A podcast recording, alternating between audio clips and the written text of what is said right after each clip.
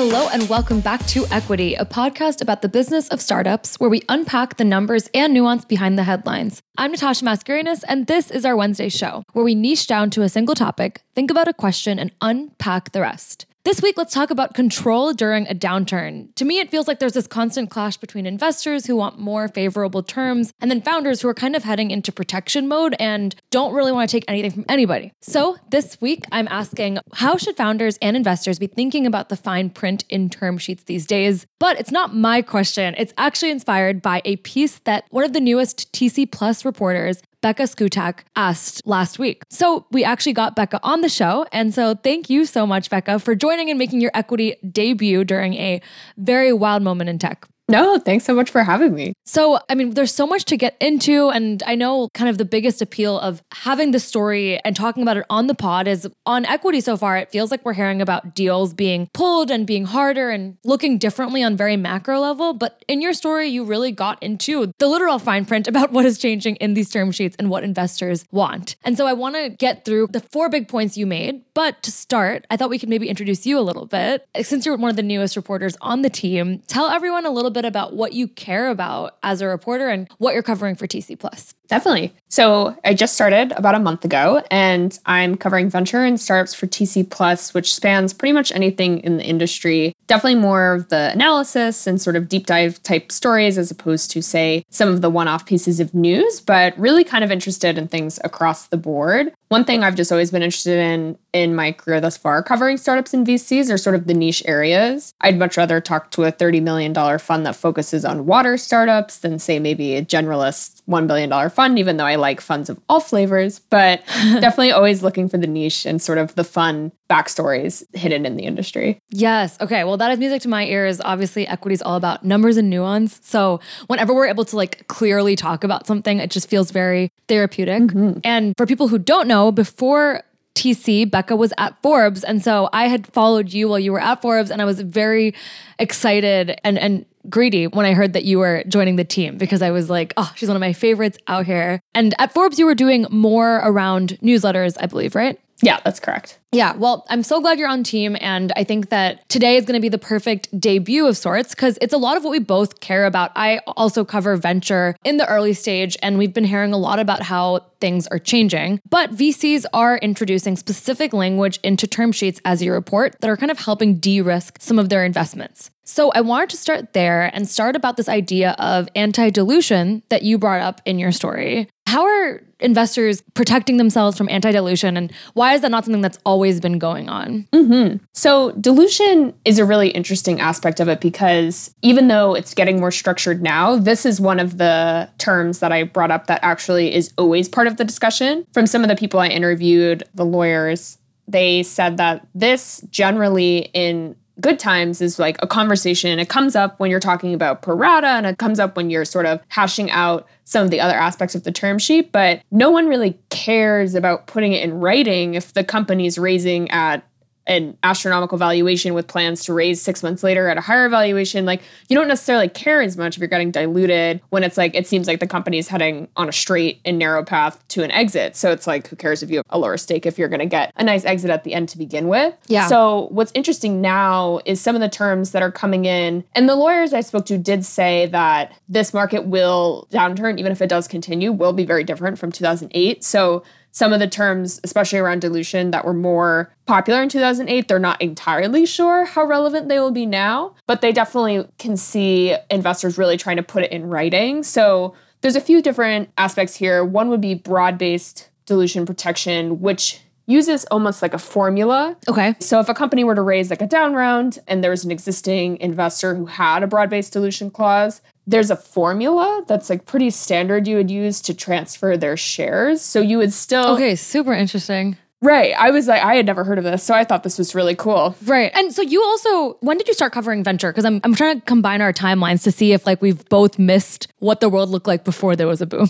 oh, we definitely have. I started okay. in 2016. So yeah. like everything has just been up and to the right. I mean, March Yeah. 2020, I was like, maybe I'll get to cover something going in the opposite direction, but I mean, like maybe for like a week. It was actually such a tease. You're so right. It's funny because I feel like the pandemic was all about like formalizing relationships and Mm-hmm. a lot of like venture capital getting unbundled and rethought. So something like dilution, protection coming into the mainstream potentially feels both like, yeah, we've been building towards like everyone writing everything out, but also very contradicting a lot of like the fast and loose investing that we both have been covering. Mm-hmm. Yeah. So if they were to get this broad based, this is technically more founder friendly. So Okay. both of the lawyers I spoke to anticipate that if anti dilution causes come on the table more frequently, it will be this broad based dilution. So because they use this formula, some of the investors' existing shares will convert into a certain percentage of the new share price. So the company will still end up giving said investor additional shares for no additional investment, but it won't be as cut and dry as like the price is this. So now they're getting this shares. Okay. Which, if that's the case, that's called full ratchet, which I guess was very popular in 2008. Yes. Lawyers are not as convinced it's going to be as popular this time around unless it's like a distressed situation.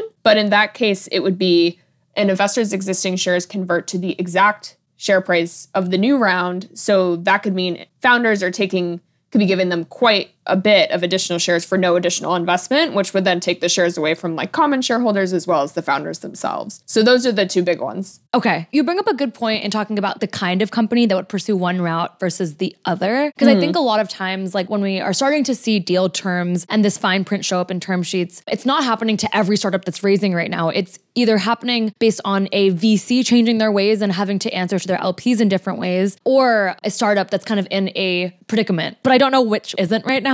So I it's mm-hmm. kind of hard to know who's seeing the fine print and who's not. Were you hearing anything when you were talking to these lawyers about the kinds of startups, either from stage sector or I guess financial backing, that are going to be experiencing these kinds of deals? Yeah, no, they no one had anything. I asked about the sectors and trend type coverage, and no one really had anything or hadn't noticed anything specifically yet. Okay. But one thing I did hear is they were saying in 2008, no startups could easily raise. So they were saying like even good startups were turning to say the full ratchet terms and things like that because investors really didn't want to invest in really anybody or anything, regardless of how strong like the company's fundamentals were. And they were saying that so far it seems like that will be different Okay.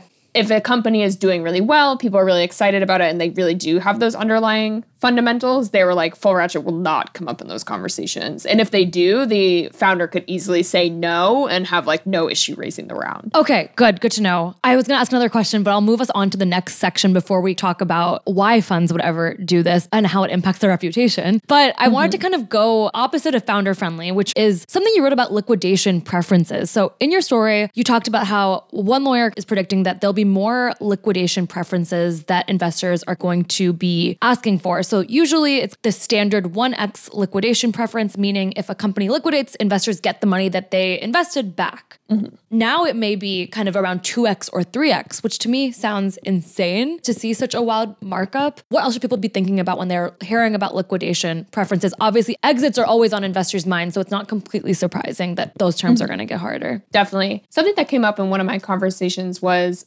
founders, if say a good investor wants to lead around and they want to do like 2x liquidation preference, obviously that's less founder friendly than 1x. But if the company is doing pretty well and thinks they'll have like a pretty good outcome even in today's market, they were like 2x, 2.5x. They're like, founders shouldn't be as concerned about that if that's like the difference between getting the round or not, if the company does have the underlying Okay. foundations. So like it definitely if your company's in trouble, adding on some of those higher X, like they were saying in 2008, this one lawyer was working on um, deals with like 10x liquidation preference, What? which is like that's crazy. So Yeah. it's like that could be so detrimental and like 2x has the potential to be a little harder on the founder in the event of an exit but definitely lower than that and if it's like the company's doing well that is something where founders could be it sounds like could be flexible on without totally burning themselves Okay. but one thing that was interesting is while i was reporting that piece i talked to a guy named latif peracha i think is how you pronounce his last name he is a partner over at m13 Okay. and he was saying that liquidation preference, he would advise founders if they were raising and some of the investors wanted to do high liquidation preferences, that founders are better off raising at a down round than taking a higher valuation and adding some of those terms in. He was saying Wow. it may seem like a worse idea, just like the headline, the news today, but he's saying down the Mm-hmm. line, founders may be happier to go a route like that than to say add all these liquidation preferences kind of on top of the deal. Oh yeah, I mean, it's kind of like such a reminder that like if you are in the pre-seed and seed world right now, like your investors are probably working overtime to give you guidance in this way because I don't think it's super obvious to know as a founder which route you should take. I agree, down rounds still have like a really bad stigma, but I guess to be a grumpy optimist, as one listener recently called me, I I was I was even thinking like okay, my investor believes in me so much that they have a 10x liquidation preference. Is that all at all a way that we can be reading investors being more greedy about liquidation, kind of like them believing more in the startups? Or do you think it's like, because I guess like my thing is like, why would a investor ever do that if they didn't actually believe that they could get a 10x investment, right? Is that too idealistic? No, that is such a good point because I did think about that too. Because it's like the investor is choosing to invest again in the company, which in theory they don't have to necessarily unless like they're in one of these pay to play situations. I know we're going to talk about in a Yes. little bit. That may be where this comes up more for founders who feel like they kind of have to participate even if they don't want to.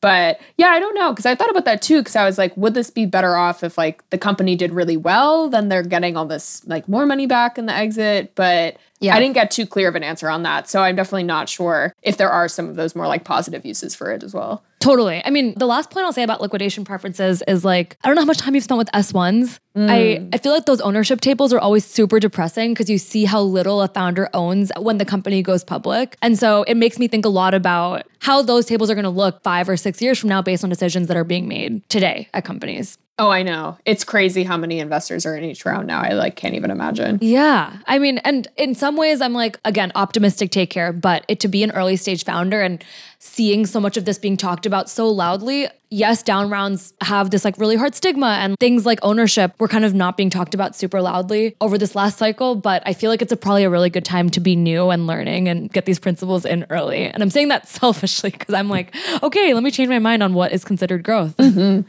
No, for sure. It's definitely going to be something that founders are kind of learning on the fly. Yeah. But will be good to know, especially if like they end up going on to say found another company and like go through a couple market cycles. It's definitely like good stuff to keep in mind. Let's talk about the spiciest part of your story, I think, which is the pay to play dynamic that's at play um, and some of these term sheets. And also, I have to say, you interviewed someone whose last name is Profit, which is amazing. I don't know how you found her, but she seems great. It's funny to be have the last name Profit and like work with emerging Oh my startups. God. Yeah. Like that's just so funny to me. It's like I do, I work with Profit. That's all I have to say. sometimes. Um, but yeah, tell us a little bit about this. This was a little bit of like a insane thing to read about. Yeah, pay to play was easily the one. I mean, like full ratchet would have stood out to me as the craziest term, but they were saying they don't expect it to be as frequent. So pay to play, I know for a fact is actually already happening because I was just chatting with an investor uh, about a month ago about other things, and they brought up this pay to play situation. They were essentially cornered into by a lead investor, and that's honestly what kind of gave me the idea for the piece originally because Okay. they were like, I haven't come across this before. Like, this is really aggressive. And I was just like, whoa, I have never heard of that. And pay to play isn't necessarily negative. So, pay to play does exist and has existed in the bull market in different forms, different flavors. But what is starting to emerge now and what could continue to emerge can be pretty predatory. Mm-hmm. So, I think the best way to describe it would be from the situation I was told about. So, Yes, perfect. it was say a pre-seed investor on the board of the company. They invested years ago. The company is now going to raise, I believe it was their Series B. And the lead of the Series B was like, "Hey, are you guys going to participate in the round?"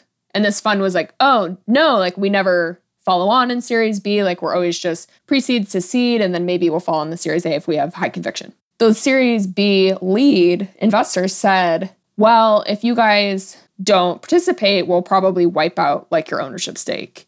Oh, so Oh, it's wow. like it can be related to pro rata, but like in this situation, it wasn't. Like the seed firm doesn't take, they don't ever exercise those rights at the Series B. They just, it's usual, yeah. yeah, they just don't invest that far down. Their fund's not, even if they wanted to, the fund isn't designed to follow on that late stage and all the portfolio companies. So Clarifying question there, really quickly, mm-hmm. which is so this was kind of like investor versus investor, right? Not investor versus Yes. company. Exactly. But I think it sounds like sometimes the founder has to get in the middle. So similar to like the battle for pro rata being technically investor versus investor, this seems to be similar in the sense of like, well, lead investor could be like, well, these are the terms we're doing or we're walking away. And then the founder can go to their existing investors and be like, well, this is the only way I'm going to get a round done. So you either have to like put more money in or you're going to have to like not yeah. be able to participate. One of the lawyers I talked to said this can get really dangerous or I guess dangerous isn't the right term, but interesting for especially early stage investors like this situation I just mentioned because if the founder agrees to those terms and the early stage investor cannot put more money in, they can end up holding common shares in one of their investments, which is like, that's kind of crazy. Yeah. But it's like that happens in pay to play. But in some senses, pay to play can be really mild. Like it can be, okay, if you want to put in a certain amount of money, like we'll just keep your existing rights. But if you don't, we won't. Or like it could come in a whole ton of different flavors, different Right. intensities. But if a lead investor is coming in and the company really needs money and they want to exercise some kind of pay to play strategy, some of those early founders are could be in a lot of trouble. it's kind of like hard because part of it's like me not you know ever being a vc and so fund mechanics can still feel like this opaque world to me but it is mm-hmm. really hard to even imagine a series b investor being able to just take someone out because they want to i don't know why i thought that there was more protections there Oh, I know. That's because in theory there legally are. Yeah. With pro rata and some of those other Right. terms, but I've been like tracking pro rata for like a year and I was about to say. I found it I just so interesting because it is always a fight. It's less of a fight now that because some existing investors are like willingly not fulfilling their pro rata and a lot of rounds are inside and it's getting messy in a very different way. But yeah, that's always been a thing with pro rata. Some people just like there are multiple Series A investors that I won't name, but who I know come in and wipe the whole deck every time they invest. So it's like every preceding seed investor doesn't get to exercise the pro rata rights or they'll walk away. Yeah, pro Yeah. rights is like a separate episode in and of itself. I agree, though. It's kind of one of those terms that, for some reason, it feels like we're taught and startups are taught that it exists. People believe it, it's used. But in reality, like a lot of firms have backed away from it. A lot of firms are like, don't really have a policy on it. I remember there was kind of a trend of being like, we're never going to avoid signaling risk. We're never going to do pro rata. And, and so I don't Mhm. know. It's kind of hard to, I feel for founders right now, trying to figure out the best way to approach stacking up those early ranks. Yeah, for sure. One of the investors I spoke to said for years he's been telling the companies he counsels for to not put it in writing because he's like, you put it in writing and then you raise around in two years and we throw it all out and you discuss what you want to do. And like, we don't know what the new investors will want to do. So it's like, what's the point of even putting it into the terminology to begin with? It's like, if no one, literally no one ever ends up with what they set out to be pretty much. So it's like, what's even the point of, you know, it's Right. going to be a discussion. So like, just let it be a discussion. Yeah, right. Ugh, it's tough. I think like getting back to like this idea of pay to play, I'm thinking a lot about Tiger Global right now and how this one investor recently told me, uh, Sydney Thomas was telling me how like people think that it's really common for a Tiger Global to come in at the seed stage and then kind of follow on every stage after that because that is Mm. like the big allure of a multi-stage fund and like how great is that you just check off all your leads for the foreseeable future but then sydney was saying how like she wasn't naming tiger but she was saying how this is kind of a myth like a lot of late stage funds Mhm. invest in that early stage and then forget that you exist when the partners get involved they're no longer interested and so it makes me think a little bit about like why startups can be more prone to something like pay to play as a result of feeling like all these multi-stage firms that became like these powerhouses during the pandemic, you know, suddenly are proving that they're not as powerful or involved as we thought. No, definitely. That's a big thing that came up and has come up in a few of just like conversations randomly over the last couple of weeks. It's just there's been such a rise in just passive investors in general. I know Alex and I were chatting yesterday a little bit about like what's going to happen to all the early stage companies who exclusively took money from like athletes and celebrities like are those people going to go to the table and fight for you to get these like rights if a lead investor Oof. comes in? Or like are they even going to be able to advise you on what to do? Because i know one of the lawyers i spoke to mentioned in a few deals he's done already the companies came off with like pretty decent terms and valuations but a few of them at least at least one had been backed by tiger. And tiger was just like i'm not on the board. I'm not going to come and like fight over this pro rata. It's just like you're just a name in the book to them Yeah. in a lot of cases. So it's like the pay to play thing could be really interesting there because some of those big firms that are really passive may end up in that common share space because they're not going to necessarily sign on to some of the terms that lean investors who really care about like the future of the company who are coming in or are just plain aggressive are going to like set forth. Yeah. I, and it's kind of like, I know we kind of started the episode talking about like fine print.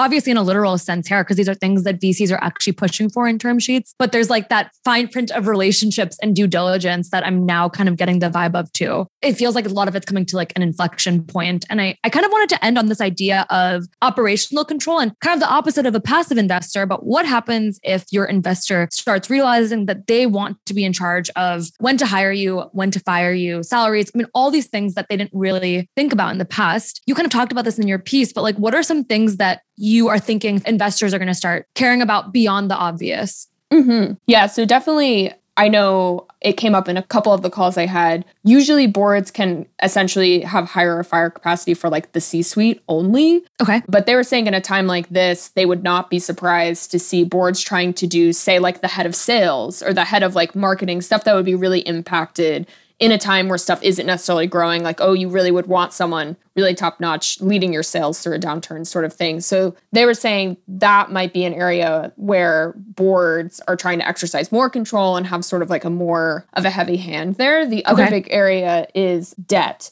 So they mentioned it's pretty common for there to be sort of terminology around how much debt a company can take on without asking the board already. Okay. But they were saying people may be more looking to sort of lower that minimum. So, oh, maybe if it used to be if you take more than 100 million in debt, you have to run it through the board. Maybe now the board wants it to be like 50 million. So they could just have like more of a heavy hand on like what gets on the balance sheet and kind of how some of that stuff plays out. Got it. Got it. Again, not a casual thing. And I kind of feel like all these things together are probably like the worst case scenario. Right. But startups are going to start seeing it sneak in in some way. And I mean, that that's where I want to end. I want to end with how founders should be thinking about what's next and kind of like what the follow up story is if we could play it out and draft it up in real time. Is it founders not raising VC funding for a little bit? In my head, I'm like, I feel like founders in the early stage are telling me that they still get to be super picky if they have mm. good growth on their investors. And so, are we going to see a lot of investors show their teeth and kind of lose the reputation that they gained over the past few years based on how aggressive they're being? Mm-hmm. No, one thing that came up that I thought was interesting that seems like really obvious, but all the lawyers recommended, they were like, actually bring the term sheet to your counsel. Because I guess when it's like twist. I know. Like I guess last year I'd be like, I mean, if someone's coming in and they're gonna give you this crazy valuation and all this money and everything looks awesome on paper, yeah. some founders were just like not even running that stuff by a lawyer. If they were like, oh, we raised two rounds before, I know what I'm talking about enough, like this looks great, like all yeah. that stuff. So they were saying basic first level advice, like run everything through your lawyer. Really like ask them the questions. Maybe if you don't have counsel, like hire someone who has experience in the last downturn and can kind of maybe be more familiar with some of the stuff than you are. And that's probably like the biggest thing. But I really thought the down round thing was interesting because yeah. when the partner at M13, because he mentioned he was like, well, in a market like this, a lot of people raise down rounds. So he was like, once other people start raising a down round, like if that's going to save you from predatory de-risking from the investors right. or sort terms, of terms yeah. that could hurt you later on that ends up making way more sense and there is as you mentioned such a stigma around raising a down round when in reality that is literally you still have investor confidence to raise another round you're just doing it at less money like it's kind of like the whole concept of like divorce gets really complicated and messy but in reality it's literally filing a form with the city clerk if you like, boil down it looks to like that. Yeah. I mean, so it feels kind of like that. Like down rounds, it's like they can be really dramatic. People can have a lot of feelings. People can not want to do it. People can bring the stigma. Like all this kind of stuff yeah. can come up. But in reality, like if that's going to be the situation where you're choosing to have like a really complicated round or th- terms that'll follow you forever in the startup life cycle, or you could just raise at a lower valuation. It's like just raise at a lower valuation it's like my whole thing is like who told everyone that like the only way to build a startup is up and to the right? Like it seems very natural for things to go up and down the entire time. I mean, natural is, is one way to describe it, but also like the way business works. So I'm like, I agree. It's like, yes, the down round disagrees with a lot of like startup PR, but it doesn't disagree with how startups work. Like, in fact, exactly. it very much feels like something that should be happening right now. And so I guess I do have some hope that we're going to see a little bit of humility and vulnerability in how startups kind of pursue the next few months beyond cutting employees because this partner, the fact that this partner even said something like down rounds, you know, I would suggest companies to take them feels very new to me yet again. mm-hmm. I know.